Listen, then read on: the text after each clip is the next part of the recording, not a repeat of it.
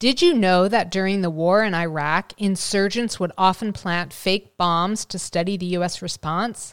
We'll discuss this and other interesting facts about bomb hunting in Iraq on this episode of The Curious Professor.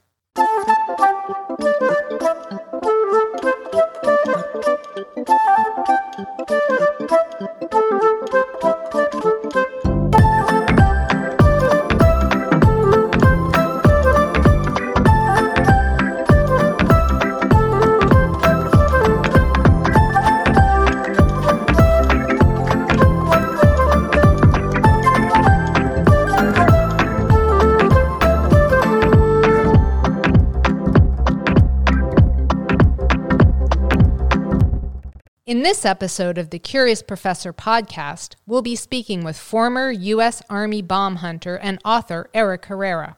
But first, a trivia question Which two famous rivers flow through Iraq? I'll have the answer for you at the end of this episode. I'm thrilled to have Eric Herrera on my podcast today. Specialist Eric Herrera served in the U.S. Army as a combat engineer. He's the author of the memoir A Bomb Hunter Story My Life Clearing the Roads of Iraq. When I learned that Eric spent his military career searching for bombs, a subject I know very little about, my curiosity was immediately piqued. I hope this interview with Eric will spark your curiosity too.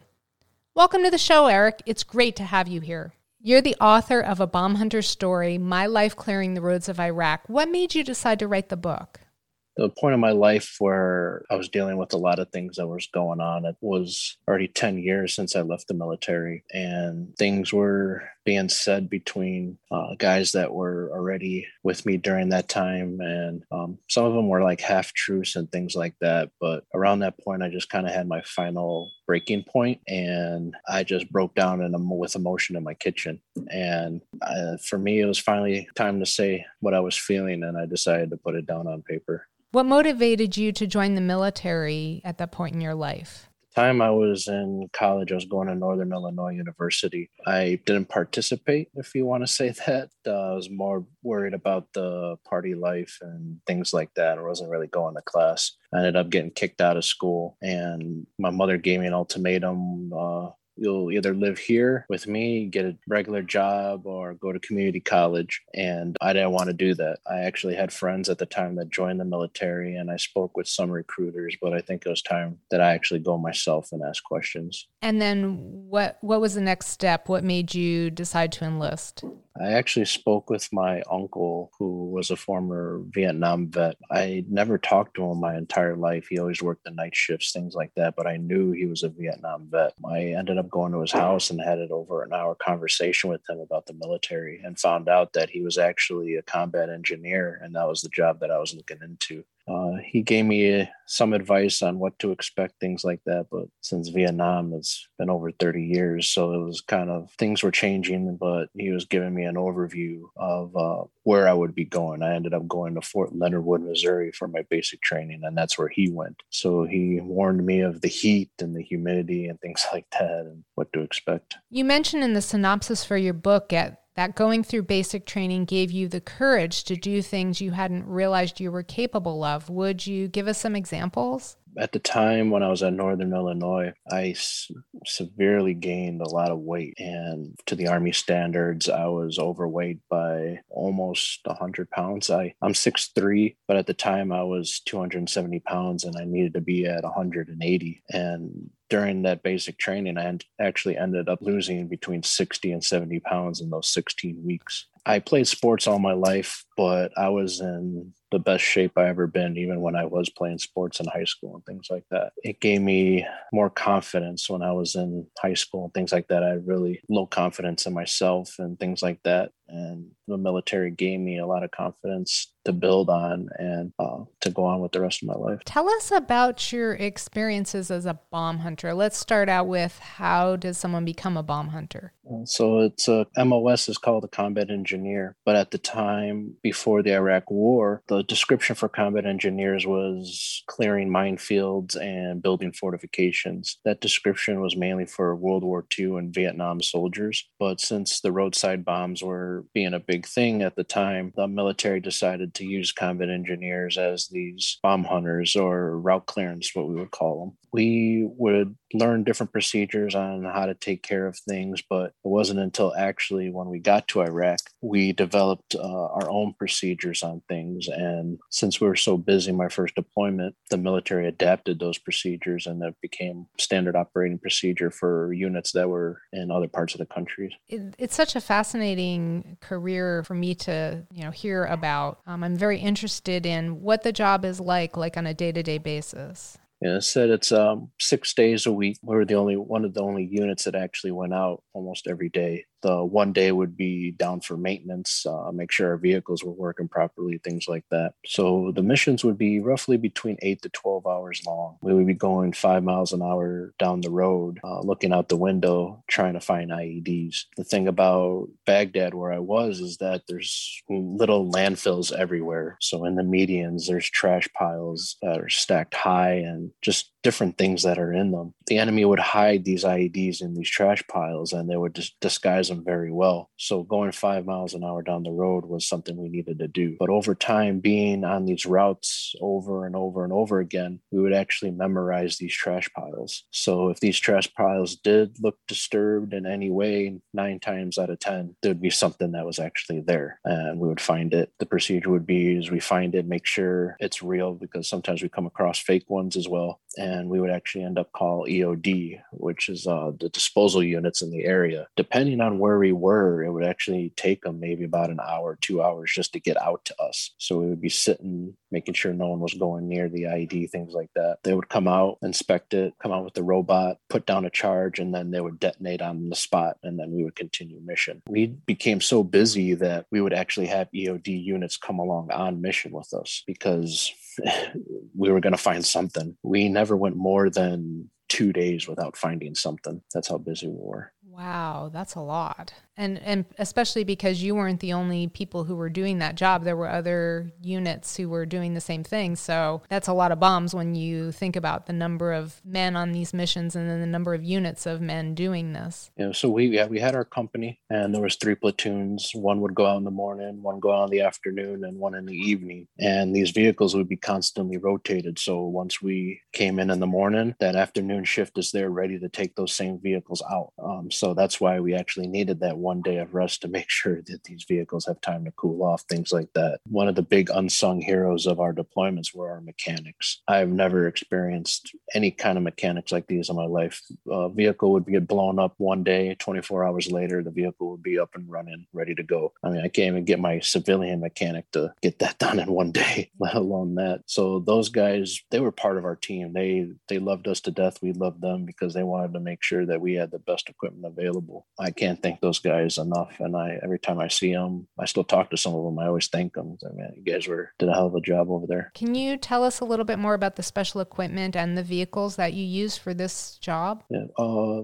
at the time, it was called an RG 31. It's a South African vehicle that used to transport diplomats, and because they would have a problem with uh, shootings and IEDs on their on their government, so we ended up adapting those vehicles. They were a little bit more bomb resistant than you say like a Humvee and things like that. But I mean, they weren't unpenetrable. Uh, we would also use another vehicle that was called the Buffalo. What it is is it's a very large vehicle and it has this crane on the front of it, and it has what can I best describe as a spork looking thing. And we use this crane to dig up, move things around if we ever see anything. Uh, that was one of our main vehicles that we used and was always the most helpful. Later on, we developed uh, new procedures. Uh, there's a vehicle called a Husky, which is a one man vehicle. We were having problems with mass casualties. Um, so there would be maybe between three to four people in a vehicle, and sometimes that vehicle would get hit, and sometimes you have three to four guys that are hurt. So we developed a procedure where we use this vehicle called a Husky, and it's a one man vehicle and it's a small cab, and they would be at the front of the convoy uh, looking for IEDs. And and the sad thing about it is that vehicle is mainly used as bait. So if that person ended up having an IED blown up on them, we only had one casualty rather than three or four. So it's it's a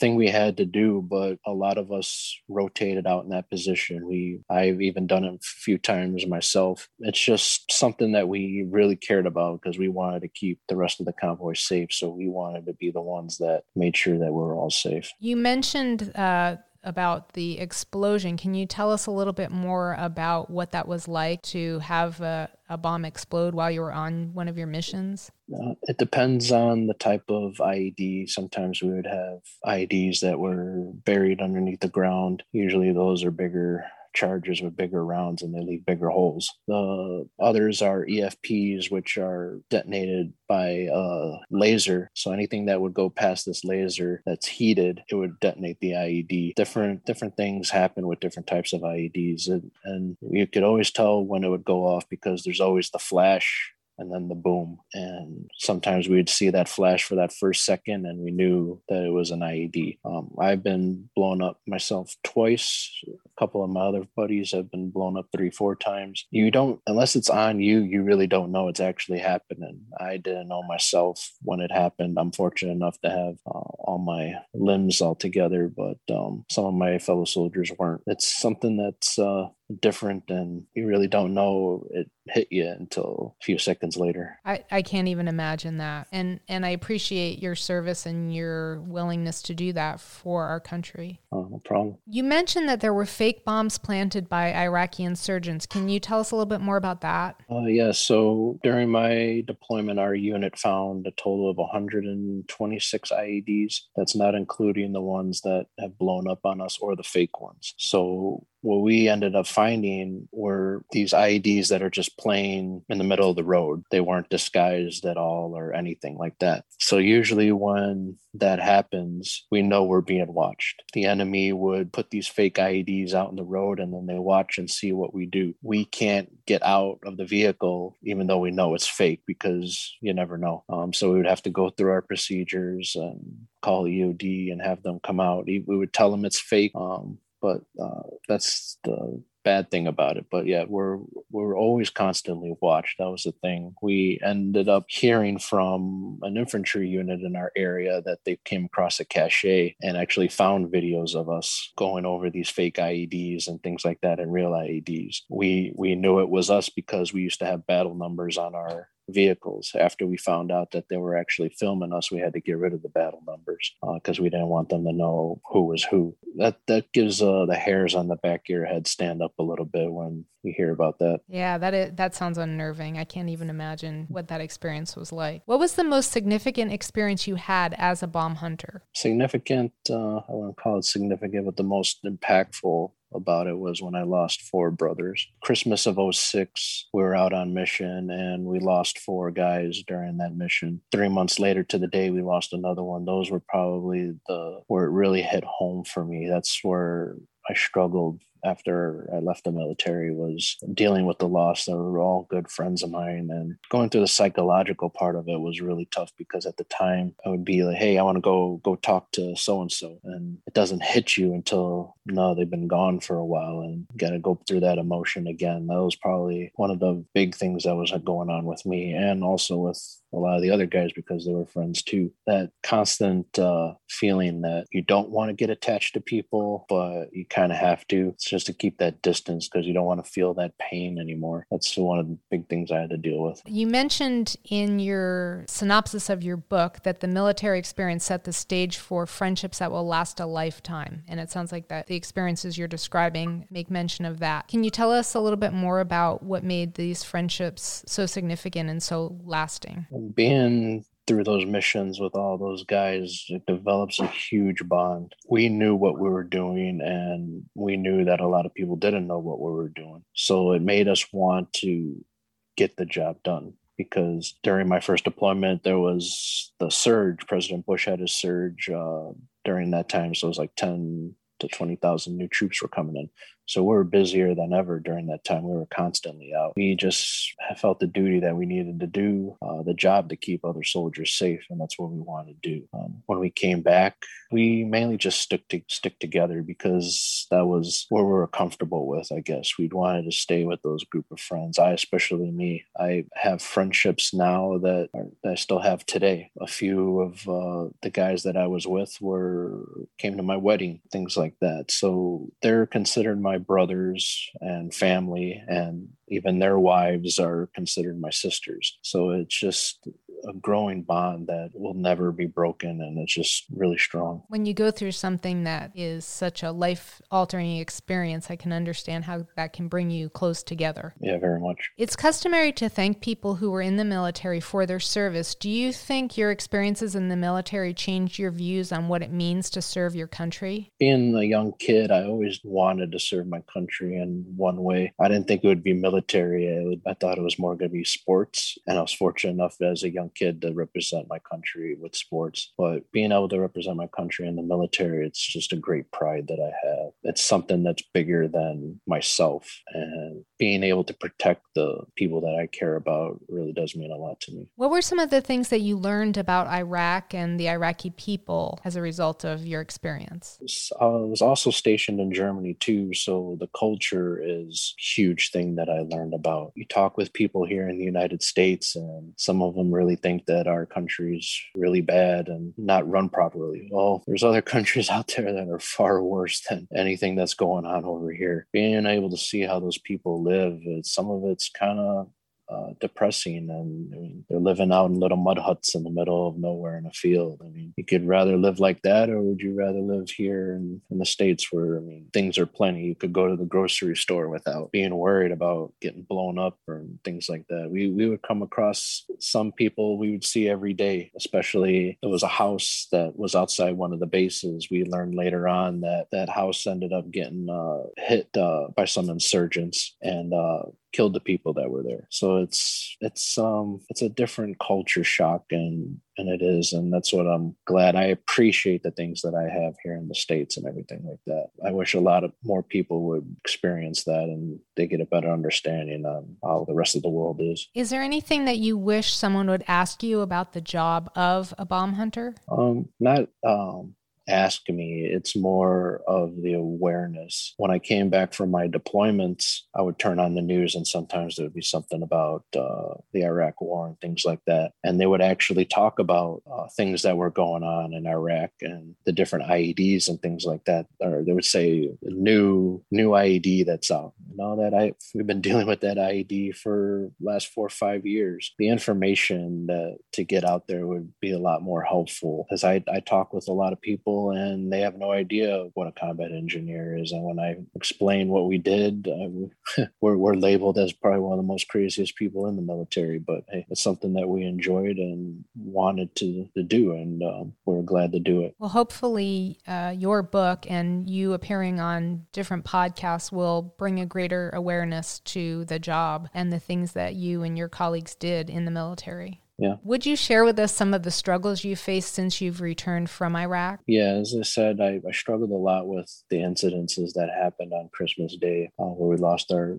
our brothers. A lot of things went wrong that day and things that shouldn't have happened. I explain it all. And it changed my views on a lot of things. I talk about that at that moment was I felt the most expendable I've ever in my life. And that that uh, experience caused a lot of trust issues for me. I the only people I ever trusted were the guys that I was with. It came to a point you tell me the sky was blue, I wouldn't believe you if you were just a stranger. It was that that's serious when I was finally leaving. It was hard to develop friendships and things like that. I, I keep contact with my buddies. That's was the only friendships I had at the time. And but I struggled with a lot of things that were going on. I actually ended up uh, taking up fish keeping, so I kept aquariums and fish and things like that to keep my mind occupied off the things. It did help, uh, kept me focused. It didn't allow me to think about everything that was going on, but I also struggled with nightmares every night. That was one of the main things. That I'd just be brought back to that place and that time, and hardly ever getting any sleep and things like that. How are things for you now? At now, I am at peace with myself. In the last year, I've done a lot of healing. It all started with the book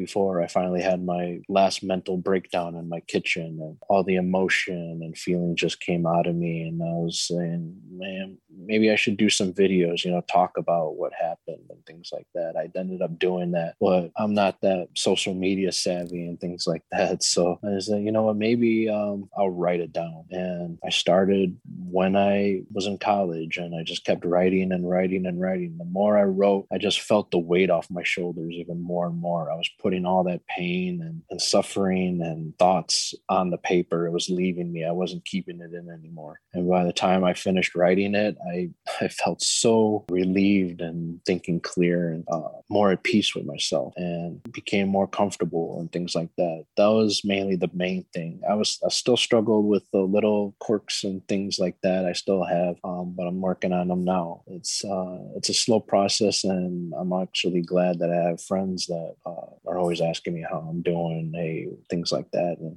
it helps. I'm just so much at peace right now. That's that's great to hear. I'm I'm really glad that you're doing better and writing is such a healing process and um, I'm I'm so glad to be able to promote your book to anyone who's interested in reading more about this topic.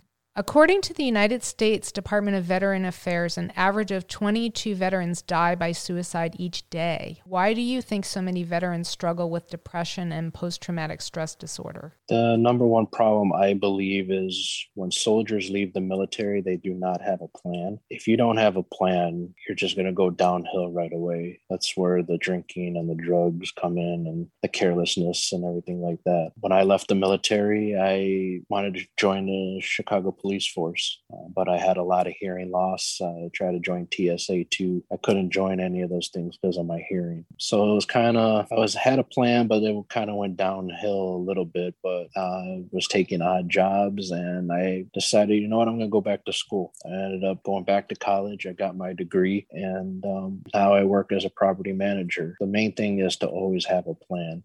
And what is sad about it is, is that there's not really a lot of information on resources things like that. When I ended up going back to college, I actually stumbled across uh, a table in the library, and it was a woman with uh, with a bunch of resources. I asked her, uh, "Where where are you guys at?" And she told me that I found out that she was literally seven blocks away from my house. This resource center, and for five seven years, I didn't even know this place even existed.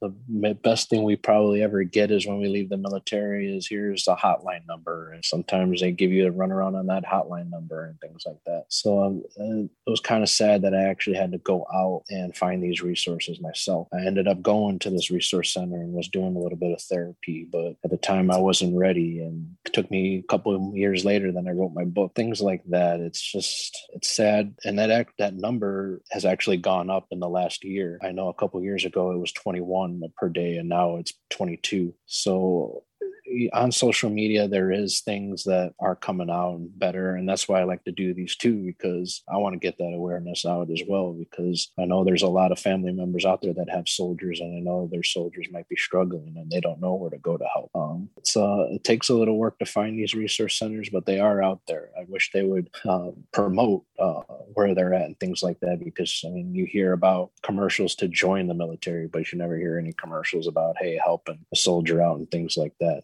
sounds like the military could be doing a lot more to help veterans. It is. I know when I left the military, uh, the last three months of my contract, I ended up uh, being uh, in active reserve. So if I was still part of the military, but if they needed me, they could call me if something happened. The last three months of my time, um, I would get emails every day. I would get phone calls every day. I even had recruiters show up at my house saying to come back in. Um, I was never uh, hey, here's here's this phone number or this resource center. Call this, call that. That last day when my contract finally ended, phone calls stopped, email stopped, people stopped coming to my house. It was only they wanted you to come in. It wasn't any actual way to help. So it's it's a sad thing, but I mean we have to do better. I think we have to do a lot better as a nation to be able to support people who served our country in the military. Is there anything else that you'd like listeners to know about you or your story? My story is I always I always say that it's a small chapter in a big book. There's hundreds and thousands of other soldiers that have stories too, and I wish a lot of them would come out more and say their side too. I'm sure it, it would help others by seeing it and reading it. You know, hey, maybe I should do this too. Maybe it'll help me. And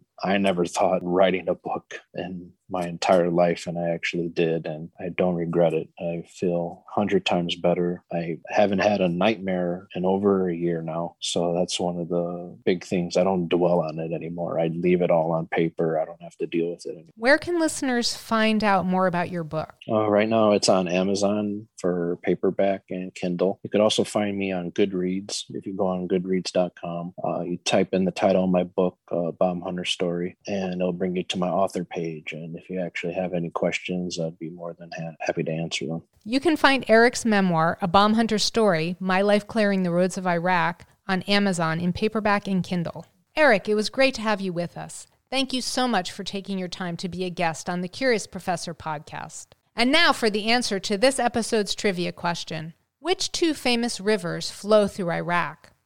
Iraq has two major rivers, the Euphrates and the Tigris. We'll end the show with something punny. What month do soldiers hate? March.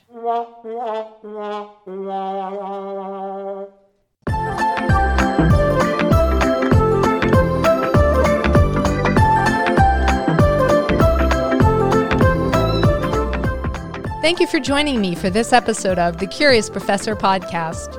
If there's a person, place, artifact, or natural wonder that has sparked your curiosity and you'd like for me to feature it on the show, please let me know. My website is thecuriousprofessorpodcast.com. If you enjoyed the show, be sure to subscribe to the Curious Professor podcast wherever you listen to podcasts. And if you'd like to become part of my community of curiosity seekers, be sure to visit my website, thecuriousprofessorpodcast.com, and join Dr. B's Hive. Until next time, always be learning and be curious with Dr. B.